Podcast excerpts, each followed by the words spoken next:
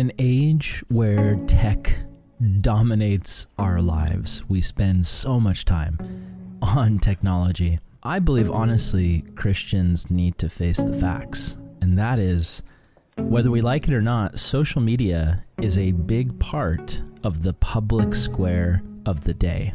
It's not just a social club to share our thoughts and opinions with like minded people. No, it's a place where we interact with other flesh and blood humans. And for the Christian called to represent Jesus and to help point others to Him, in many situations, social media can either make or break our Christian witness. Now, honestly, in a lot of ways, I personally hate social media. Mm-hmm. I find it to be an environment that's full of vanity, self promotion, endless political opinions and rants, anger, outrage. It's a hard environment, and yet it's a mission field that I constantly find myself in. And here's the thing quite often, the way that people interact on social media, they act like it's the Wild West.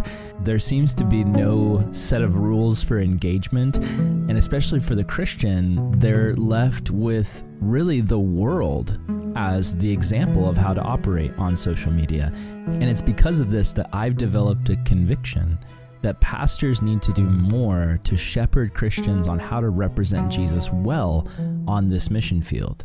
Now, I'm a pastor, and I often find myself on this mission field, even though it's not my favorite mission field to be in.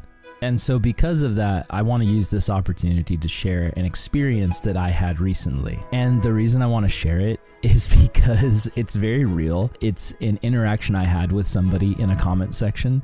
And just full disclosure, I came very close to utterly failing at representing Jesus. But thankfully, the Lord helped me navigate the situation. And I want to share this story because I think it may help you, whether you're a pastor, a youth pastor, young adults leader, or even just a Christian, because what is a Christian if not a missionary? You don't have to be on staff at a church to be a missionary. We are all called to represent Christ and spread his gospel. So, with that, let's get into what happened.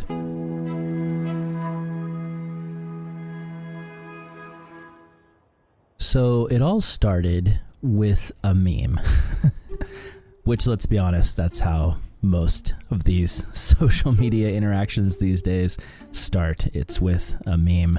Memes are apparently the primary way that we are communicating theological thoughts and cultural commentary these days. I'm not sure how you feel about that. I'm not too thrilled about it, but it is what it is. So, the meme in question came from an account on Instagram called Honest Youth Pastor, which is an account that I've been following for years. The guy behind it started it back in 2013, and the account focuses a lot on theology and critique of some of the pitfalls of modern Christianity. And the meme in question that I'm going to talk about was focusing on a critique of this phenomena of ex-evangelicalism. If you don't know, to be an ex evangelical is to be somebody who used to be an evangelical Christian and now you are no longer. You're an ex evangelical. And that's not a term that self righteous Christians judging people who have left the faith came up with. That's a term that seems to be embraced by a lot of people who have walked away from Christianity. When they post on social media about why they left the church and how the church hurt them in ways that they doubt the institution of the church or the Bible or scripture, a lot of times they will punctuate their post with the hashtag exvangelical.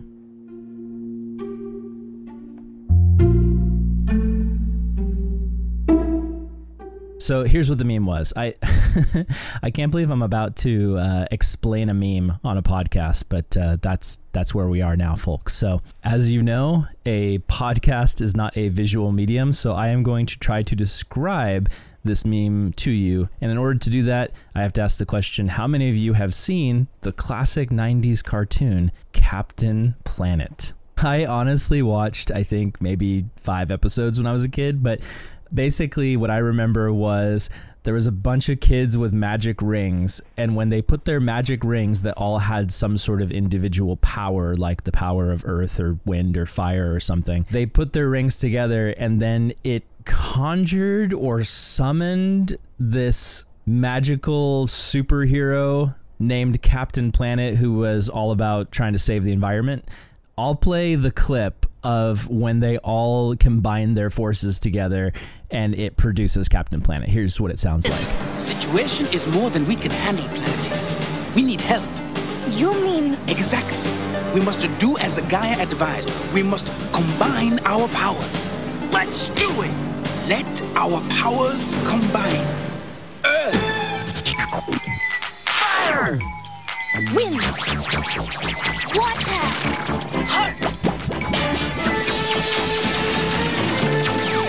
By your powers combined, I am Captain Planet. All right. So uh, there you have it Captain Planet. Powers combining to produce something else. That's the structure of the meme. I hope I'm not ruining the meme. They always say if you have to explain a meme, it loses its humor. But the point of this episode, I guess, isn't to laugh at the meme, it's to discuss it. So, okay, let's keep going. So, you've got the framework in mind. Let me share the actual meme with you now. So, the picture on the meme is all of the Planeteer kids. And they've got their magic rings and they're standing in a circle, combining their powers.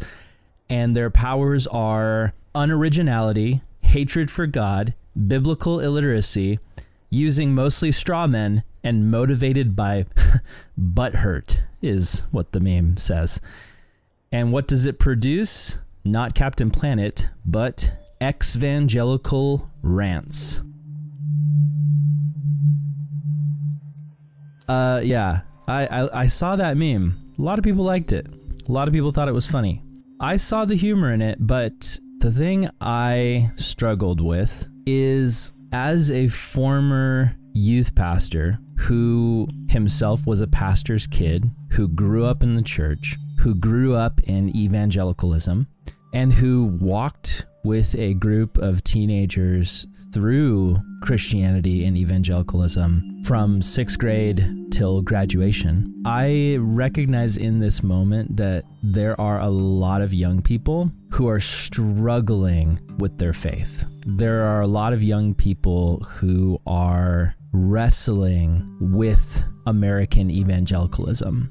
There are a lot of young people who are going through this phenomena that is quite common and I've even experienced to some extent, where you grow up in the church and you see the world with rose colored glasses and all the Bible stories make sense and you're watching Veggie Tales and you know, Sunday school, you're being taught the lessons on the flannel graph, and everything just seems so simple. And you have this real childlike faith. But then as you get older and as the world gets more complex, and you start being exposed to other beliefs and other systems and other worldviews. And then as you get older, you start to see some of the failures of the church. You start to see Christians acting wrongly, Christians not living out the way of Jesus, but instead really making a mockery of the name of Jesus in their quests for money or fame or political power or whatever. And on top of that, you add just the last five or six years, which have been very hard years for our world. I and a lot of other pastors I know find myself in this place where I see people wrestling. I see people struggling. I see people who've been hurt by the church, who've been wounded by the church, who've been wounded by Christianity and let down by Christianity. Not let down by Jesus, but let down by people who were supposed to represent Jesus to them, really failing that mission, which is something that produces so much hurt and frustration. I don't know if you've ever had the experience of looking up to people that you looked at as heroes and then you find out that they're actually villains. they let you down, they wound you, they hurt you. But this is the experience of many people who have grown up in the church. This is the experience of many people. There is so much disillusionment. There is this pandemic of loss of faith happening right now. I think Brian Zahnd, in his book, When Everything is on Fire, explains the situation well. He says, the ethos of our age might be described as the felt absence of God. Something has been lost, and in the Western world, Christianity is in decline. Most denominations are losing membership, and the fastest growing religious category in America is nones. For Christians who, in their anxiety and frustration, recklessly frame this phenomena in culture war terms, this has produced considerable consternation. But their culture war induced rage only adds fuel to the fire of post Christian attitudes. Being angry with modern people for losing their faith is like being angry with medieval people for dying of the plague. So good and, and so true. And so, as I was reading this meme, it wasn't that I thought the meme was wrong. There is truth found in it. I myself have read quite a few rants by angry, burned out, jaded former Christians, ex-evangelicals. And yeah, I mean, there is truth. Some of those have been unoriginal. Some of those have contained hatred for God. Some of those have contained a great amount of biblical illiteracy or containing tons of straw men or being mainly motivated by hurt. But the thing that struck me was as I was reading the comments on this post, I just noticed this thing that I noticed in online Christianity, which is just something I call the older brother syndrome. And what I mean by that is you have in the, the story of the prodigal son, right? You have the kid who leaves, he betrays his father, he goes and wastes his father's fortune, which is wrong. But then you have the older brother who is prideful and who is basically judging his younger brother and saying, Man, my younger brother's such an idiot. Why does my father even love him? The focus should be on me. I'm the one who stayed. I'm the righteous one. I'm the one who never, ever disobeyed my father or betrayed him. I am the holy one. And I just get that spirit. I sense that spirit in so many of these comment sections because I see people, they, they see these memes, and, and, and a meme is a way of condensing an entire nuanced conversation into a post that you read in less than 30 seconds. And so the comment sections are just just full of this spirit and attitude of, oh yeah, those ex-evangelicals, oh yeah, those those former Christians, they're so foolish. This is so accurate. They need to get their act together. And and and really, you know, a, a meme is meant to mock and the comment sections are just full of people mocking those who have left the faith for various reasons. And my thing is, yeah, I don't want people to leave the faith. In fact, it breaks my heart to see people leave the faith. It breaks my heart to see people, even people that I baptized, struggling with their faith or walking away from their faith. As a as a youth pastor, as somebody who loves people, as somebody who has centered most of their adult life on trying to shepherd people in the way of Jesus, watching people walk away from their faith is heartbreaking. Yet, I truly believe that this is not the end of the story for so many, and that Jesus is working to win people back and woo people back and draw people back to himself. And he has called us as the church to be a part of that process. He is called to help us have the heart of the shepherd who leaves the 99 and goes after the one lost sheep. I struggle so much with in our quest in Christian social media circles to push back against evangelicalism and to push back against progressive Christianity and all of these different things. Sometimes we can swing so hard and mock so hard and focus so much on just cracking jokes that the people actually struggling with these issues feel mocked and hated and pushed away. That's my heart. That's where I'm at. And it was interesting. There was one person in the comments who pointed out, yeah, this meme is really insensitive to my friends who I know who were actually sexually assaulted by people from their church, by leaders from their church. And, and when I read that comment, I was just like, ah, yeah, you know, this is, um, this is, there's some truth here and I, you know, I don't normally make it my job to be the meme police or the tone police, but in this moment I I wanted to just contribute to the discussion and not to say, "Oh, this meme is wrong, this meme is stupid. I'm against this meme." I actually respect honest youth pastor I don't always agree with him, but then again, I don't always agree with mostly everybody that I respect. So, um, but yeah, you know, I I um, I respect Honest Youth Pastor for what he does. I think he is way more balanced and nuanced than a lot of other people.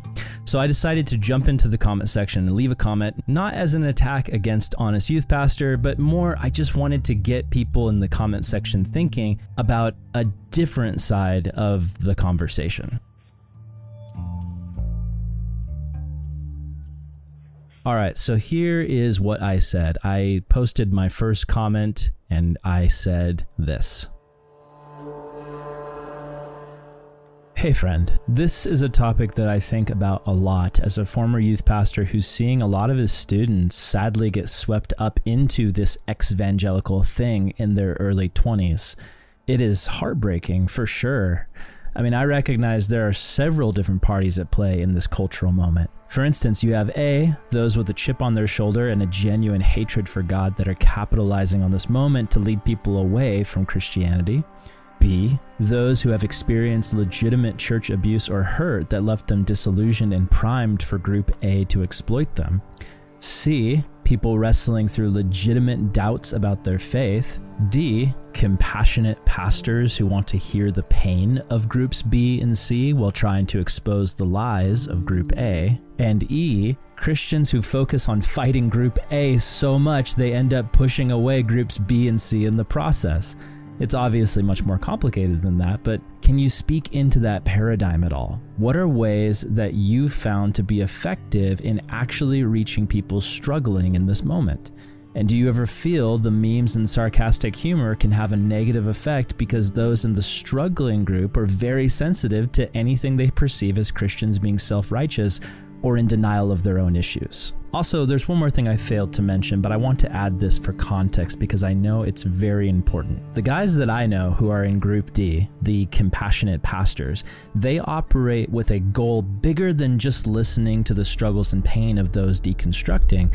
No, the goal is always to help people process through that pain and doubt and eventually land in a place where they are committed to Christ. It's a firm commitment to love, but also truth not compromising either. Just thought that was important to add because social media makes it really easy for us to misjudge what people say if there's a lack of clarity. All right, so I left the comment and it seemed to resonate with a lot of people. There was about 45 people that liked the comment, which made me feel good. It was like, "Oh, great. I'm adding to the discussion and I'm speaking in a way that I feel is helping people think through this. I got some good responses. One commenter said, I agree. I've met people belonging to each of these groups. Group A so often hides behind the others that it's difficult to address the needs of the others. I thought that was a great comment.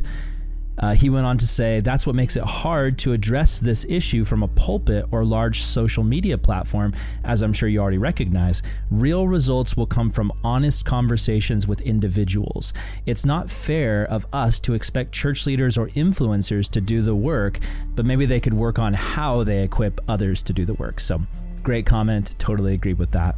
Another commenter had this to say Though I agree comment threads are horrible places to have conversations, I think that memes are also opportunities for Christians to learn. Your analysis, Aaron, of groups B and C sort of make them seem like they're one and done. Like, ah, I got hurt once at church and I'm you know what? I'm never going to process it. I'm just going to bash the church and all the Christian social media accounts now as revenge. And then he says, If the people in these groups are truly saved, they will be sanctified and their minds renewed, and so grounded and assured in the word and the gospel that no meme or comment can shake them ever again. I've seen a real example of this vengeance, and it's toxic, hateful, and unforgiving. So here is my response to that. I said to him, Hey, good points, man. I'd say that again, it's it's nuanced and complex. Groups B and C have both a, people who are saved but deeply wounded by the church, and B, people who grew up in the church but never actually gave their life to Christ, and then being hurt by their church experience has now pushed them away from actually accepting Jesus. Now, I'm, I'm not a Calvinist nor an Arminian, but I believe that Jesus knew before the creation of the world who would accept his free gift of salvation. And so he is moving towards those people that he foresaw would receive salvation. For us, though, we're called to be a part of the process to help them draw near to Jesus. And so my heart breaks for those who have wandered. And I think of the shepherd, right, who goes after the one sheep who strays in the Gospels, I see a compassionate Jesus who meets people where they are at, reasons with them in love, points them away from sin and to truth. That's what I'm after. And I think honestly, Christian meme and influencer culture is driven by doing whatever scores the most points or AKA likes in the culture war.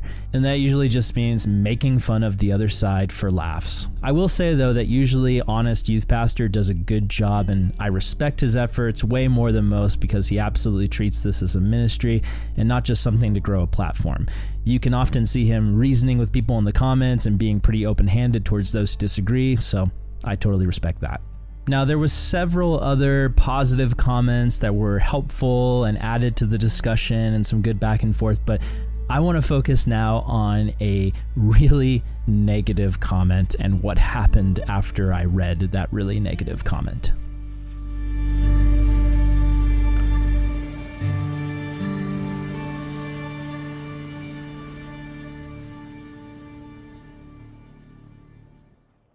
All right, so I am going through the conversation.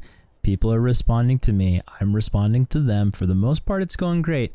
And then I get to this comment, and it totally caught me off guard. Was not what I was expecting. Here's what the guy said Aaron, imagine if Jesus let people like you stop him from bashing on the hypocrites. Stop catering to this soft generation. You're a big part of the problem, even though you think you're in the right. Oh man, when I read that, uh, it just it killed me. It was like You see, here's something you need to understand about me. One of the things that frustrates me the most in ministry is being misunderstood and being accused of things that I do not think are fair or accurate. I know it's just it's a part of the territory. it's just a part of being somebody in ministry. This happens all the time, but I can't deny that it stings when it does and it's frustrating. And as I was looking at this comment, this guy's saying basically, Aaron, all you're doing is catering to this soft generation. If Jesus were here, he would be bashing on all these evangelicals. He would be calling them hypocrites and raining down condemnations on them. And, and you, Aaron, this pastor, trying to speak up with some nuance and with some love, you're you are just a part of the problem. You're making things worse and you need to be hard, but instead you're soft and weak and you're a weak pastor and a weak leader. That's what I got out of that comment. That's how it hit me. And it, it, it was frustrating. I'll tell you that.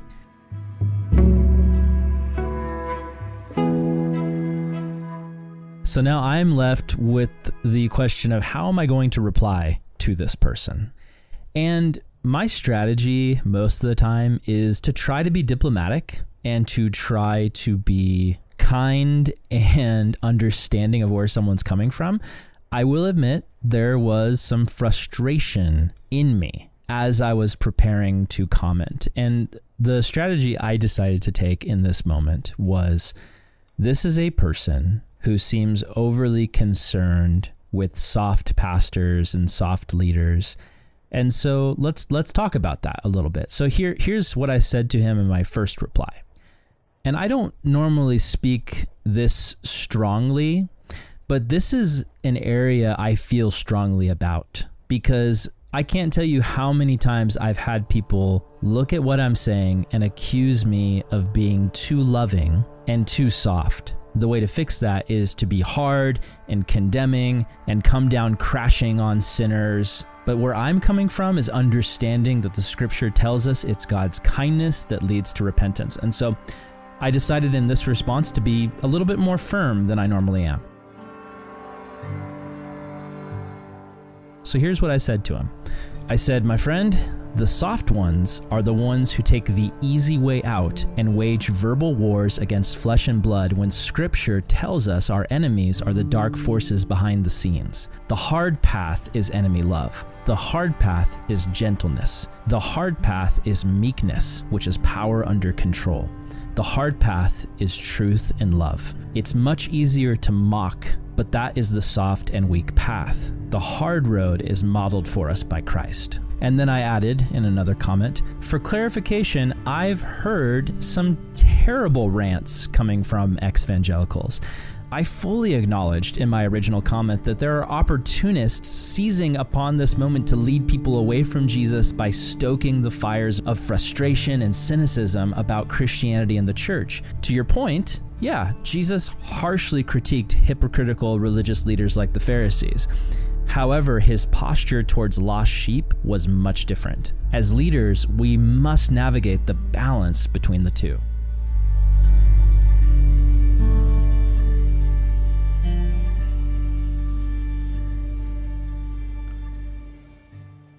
Okay, so I said my piece. I defended my position. I put it out all on the table, and I even tried to be diplomatic and to acknowledge that he had some points. And I understood where he was coming from, but I thought he was wrong in his application of his position and for assuming that I was trying to coddle non believers rather than trying to apply the principles of truth and love. So I threw it all out there and I sat at my keyboard and I waited for his response. Then this is the response I got. He said, You're absolutely right, bro. Now I will drown in shame. I'll do better. Thanks for your words. God bless. Okay, so when I read those words, this is how I interpreted them. I thought this guy was being sarcastic and just basically saying, Whatever, Pastor Aaron, you're an idiot. I am gonna just end the conversation and bow out because I think you're stupid. Because when I was reading his words, I mean, I, I just I, I read it as sarcasm. He said, I'm gonna go drown in shame. I'll do better so I'm reading this, I'm just sensing all of this sarcasm, you know, like he's he's saying I'm going to go drown in shame, which just sounds, you know, hyperbolic and sarcastic. And then he says I'll do better, which in social media land is kind of a common liberal expression when you're scolding someone and telling them that they're not living up to society standards, you say, "Oh, you know, you need to do better." So when I read his words, I was sensing the sarcasm. You know, I'm gonna go drown in shame. I'll do better, quote unquote. Thanks for your words. God bless you know, just it just read as dismissive, and I just thought, oh man, this guy. so here here is where I hit this major crossroad. I'm reading all this sarcasm in his comment. I was so tempted to write an even more sarcastic comment back at him. I was so tempted to just write this guy off and treat him like he was some backwards, narrow minded, legalist, fundamentalist Christian. And I was just, I mean, I could feel inside of me this frustration, and I was so ready to unleash it on this guy with my own sarcasm.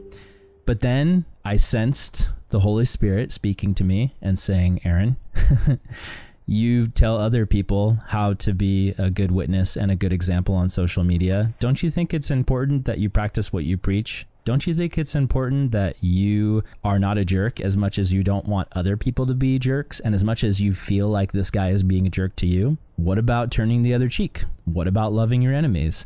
And uh, I mean, I was just filled with shame at what I was tempted to do filled with regret at my own flesh and humanity. I don't know about you as a Christian, but I would love to be perfect. I would love to be the perfect human and always be kind and always be generous with people and always show them love and always turn the other cheek and always love my enemies. But the reality is, I am not that person. I am very flawed. And as much as I am passionate about the way of Jesus and trying to model how we interact in the world after the way Jesus does, I fall short so many times. So I was so thankful for the Holy Spirit speaking, and I decided to listen. So I deleted the comment in my mind that I wanted to leave, which I won't share here because it wouldn't be productive. And instead, I wrote this comment. I said to my sarcastic friend, haha, the sarcasm is strong with this one. Bro, I'm offering you my stance on the issue. I'm not trying to shame anyone. I'm open to dialogue. You don't need to bow out at the first sign of a view that is opposite to your own. Smiley face. Still a little sassier than I had hoped, but not dripping with the sarcasm and frustration that my original plan would have had. And then I tacked on to the end. In all seriousness, I'm very open to hearing about how I could possibly be a part of the problem because I know I have blind spots. Side note to the audience listening, this is true. I have said before on this show many times, I know that I am a pastor and a leader who is much more oriented towards grace than the law. And so there have been times I've had solid friends point out to me, Aaron, you need to be a little less soft on this issue and to actually speak up for what is truth. So that is an area I am always trying to navigate. That's an area I want to grow in. I don't want to have those blind spots. I want to be somebody who can communicate truth and stand up for truth, but to do it in a way that is bending over backwards, to be loving towards others. That's what I'm about. That's my DNA. That's what I'm going for. And so I, I said to this guy, uh, you know, I, am open to hearing about how I'm a part of the problem. I know I have blind spots. If you're open to sharing your view, I'm open to listening. You have the floor, my friend. So left the comment, stepped away, thought, what is this guy going to say next? Well, what he said next totally shocked me. Here's what he said.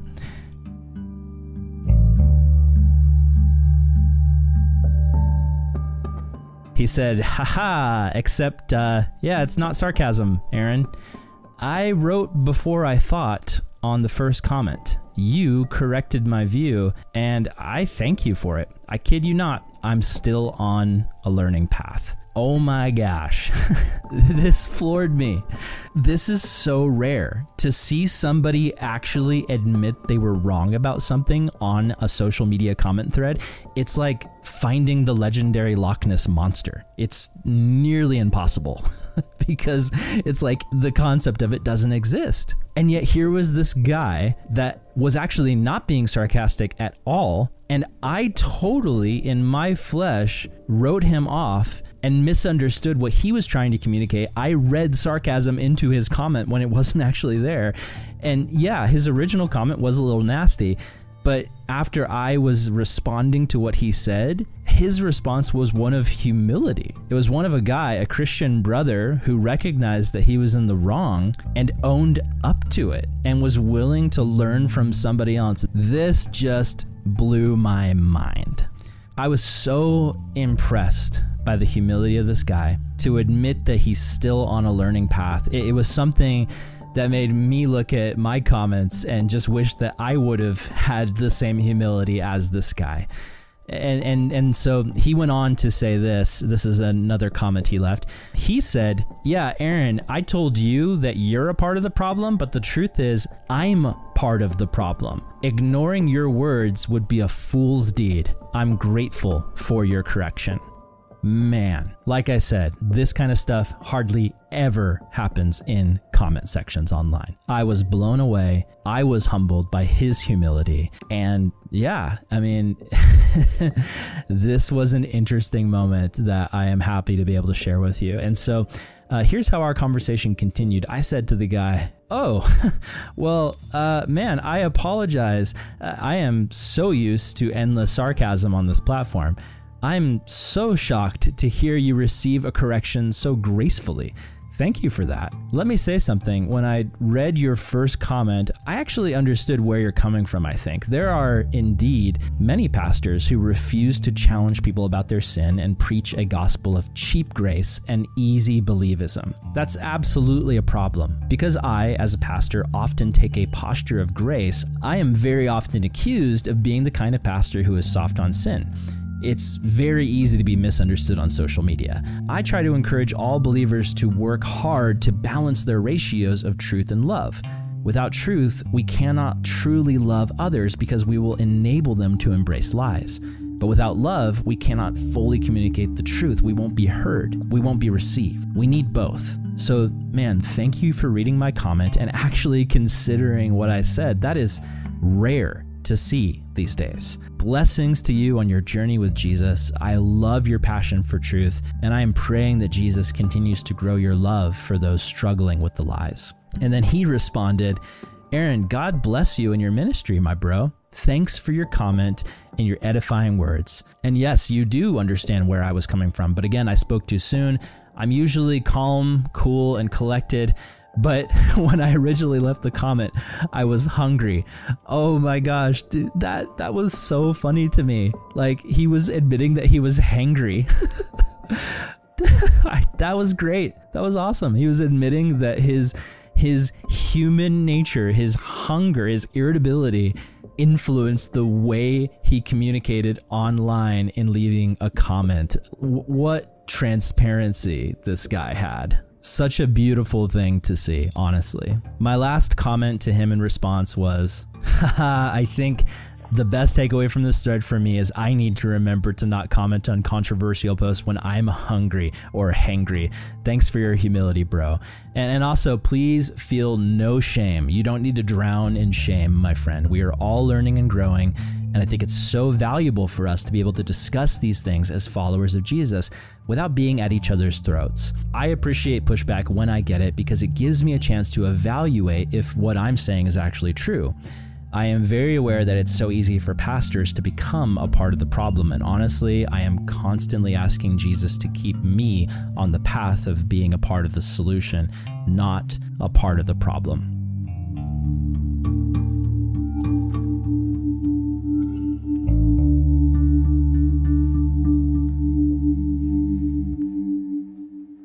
Now, I know we need to wrap this up, but I just want to share even further. I was so blessed. The guy went even further and he actually reached out and sent me a direct message. And yes, I got his permission to share all of this. He's actually excited that we're going to be talking about this on the podcast. I just want to share what he messaged me because there is some brilliance in this. There is some brilliant observations for all of us, including myself, on the nature of social media and social media interactions on the Christian heart and soul. So here's what he said. Hey, bro, I just wanted to reach out and let you know I, I, try to always place myself in other perspectives. I'm usually good at it, and I can usually be quite understanding, at least in person. However, social media platforms, I feel, help enable a dark side of humanity, or at least give us a clearer perspective into the hearts of man. It's like a trap. You're able to voice an opinion in the matter of a second with no sense of responsibility or possible consequences. Sometimes the darker side of me speaks without caring what people might think. Oh man, just incredible that he's admitting that. He went on to say, Constant introspection has allowed me to see this about myself with the help of the Holy Ghost. I know you were probably looking for more constructive criticism, positive feedback, positive pushback, and if I had been in any other state, I might have given it to you, but not today. Like I said, I was hungry. However, when I had read your reply, I had just eaten some shrimp tacos, so I was myself again. Amazing. And then he said, Also, on another note, your words were well executed and to the point. May God continue to bless you with wisdom and understanding so so good. We went on to talk, and at the end of it, somebody who started out as an enemy in the comment sections is now a new friend that I hope to stay in contact with. We talked about the whole thing, and I asked him, "Hey, would it be okay if I shared this experience on my podcast? I think that it would be beneficial to people just to hear about how you and I both had some of our dark side come out in this conversation, but how the power of the Lord, the reconciling power of the Holy Spirit actually brought us together. And he was totally stoked about that, totally excited to share this conversation. And You know, here's the thing. I just want to point out again how easy it is to fall into that trap. It's exactly what he's saying. Social media, it brings out this dark side in us, this dark side that just forgets how to interact with other humans in a way that is loving. How to interact with other humans in a way that factors in their humanity and what they're going through, and that they're a person, not an enemy to fight, not a battle to be won, but they're actually someone to be loved. I've talked about it before in the episode we did in the show called The Way of the Peacemaker that talked about how Christians can be peacemakers in these sort of online conflicts. And in that older episode, I talked about the concept of how social media trains us to defend our digital honor. We're standing on this platform, on this digital stage, in front of a ton of people reading our comments, and there's this temptation to stand up for yourself and defend your honor and win the fight and defeat the other person with cold, hard facts and logic because facts don't care about your feelings or whatever. I have watched for years people that normally are even respectable pastors of churches dissolve into total and utter jerks in the social media comment sections. It's something I've been preaching about and preaching against for years because I think it's important not to shame or demean pastors, but to try to help equip and train pastors. And this is coming from somebody who is a pastor himself. I think this is important. We as leaders need to watch how we interact with people on these platforms because we have a witness, we have a responsibility to represent Jesus well. The world is watching and seeing how we interact and trying to determine is there a difference between how Christians operate in these sort of settings or not. And the reality is, I was so close to misrepresenting Jesus in that moment. I was so close to letting my frustration at this commenter and what he was saying and his sarcasm, which wasn't even sarcasm, but it was just my own perception. it was my own misunderstanding of him, assuming it was sarcasm. I almost let all of those things cause me to sink down to the level of where I thought this person was at, which is hilarious because he wasn't even there. he said one negative thing and then received a correction and embraced what I had to say and totally changed his tune and admitted that he was wrong and that I was right. And that takes humility. That is huge. Uh, you know, I, I I love these kind of stories because I'm not the hero of this story. This isn't like, oh, look at me and how I operated. Really, this guy is the hero because he made a mistake, but then he owned up to it. He repented and he modeled for us Christians, even leaders, of how we are to operate. There is such a mindset, especially online, that you never apologize, never back down, never admit that you're wrong. That's a big thing right now. It's like, oh, anytime you admit that you're wrong, you're just giving in to the mob. You're just giving in to what other people want you to do. And it's like, no, if we do something wrong, if we mess up, if we make a mistake, we ought to own up to it. We ought to model for the rest of the world what repentance looks like. How can we model what repentance looks like if we never repent from anything? And so for for me, my takeaway is, you know, I looked at that moment, that threshold, that crossroad where if I would have become sarcastic, if I would have become rude, he could have gotten offended and he could have maybe even responded back even with more offense and with more sarcasm and we we could have just ended up blocking one another, which is very often what happens on these social media battlegrounds. Someone says something sarcastic, someone says something rude, someone mocks someone else, and then the next thing you know, you're blocking people. I've even seen this happen between friends. I've even seen this happen between people who normally love and care about each other in real life, but on social media, we turn into these train wrecks, and the next thing you know, you're blocking your friend that you've known since high school. I think through this whole experience, two big things that stick out to me are the two scripture passages. One, Romans 2 8, which says, Do you despise the riches of God's kindness, restraint, and patience, not recognizing that it is God's kindness that is intended to lead you to repentance? I love that verse. It is so important to me to remember that yes, Jesus wants us to repent. Yes, he wants us to turn away from our sin, but it is because he loves us so much. He knows that sin corrupts us, it poisons us, it ultimately kills us. He knows. He knows that if he is harsh with us, he knows that if he is legalistic with us, if he comes across more as the harsh schoolmaster and not the loving father, he knows that he is going to just push us away. And so he shows an amazing amount of restraint and patience. It is God's kindness that leads so many to repentance. And the other verse that speaks to me on this is James 1:19. Remember, brothers and sisters, take note, everyone should be quick to hear, slow to speak, and slow to anger. Such a good reminder for us to be patient, to be kind, and to listen to people and to actually try to understand where they're coming from before we allow ourselves to get angry and then speak in anger.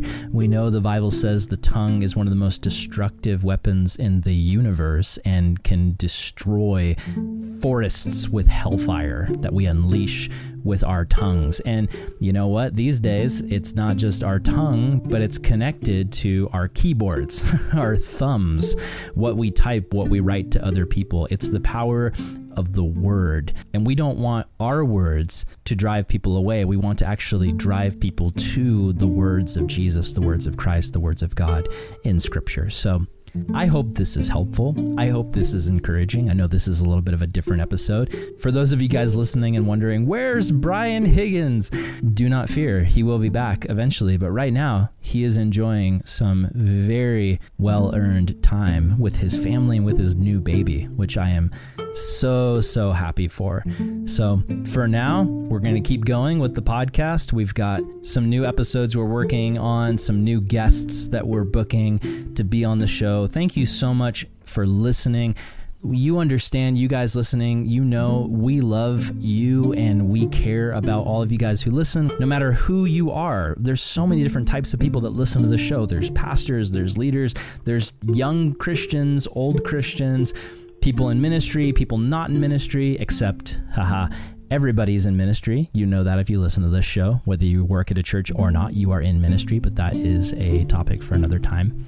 What I'm trying to say is we're so thankful that you allow us to be a part of the discipleship process for you. We we are so thankful that you come to this show and you let us share the things that God has put on our heart to try to help strengthen up you, the body of Christ. So thanks for listening. And we're praying for you that in your interactions with people, whether they're on social media or off social media in real face to face interactions, which we're hoping that you're getting a lot more of these days, we're praying that you are able to let the Holy Spirit guide you as you interact with other people, and that the way of Jesus will drive you to show love and to let kindness and empathy and compassion and winsomeness be the winner of the day and not sarcasm, cynicism, bitterness, or trying to own somebody who has a different view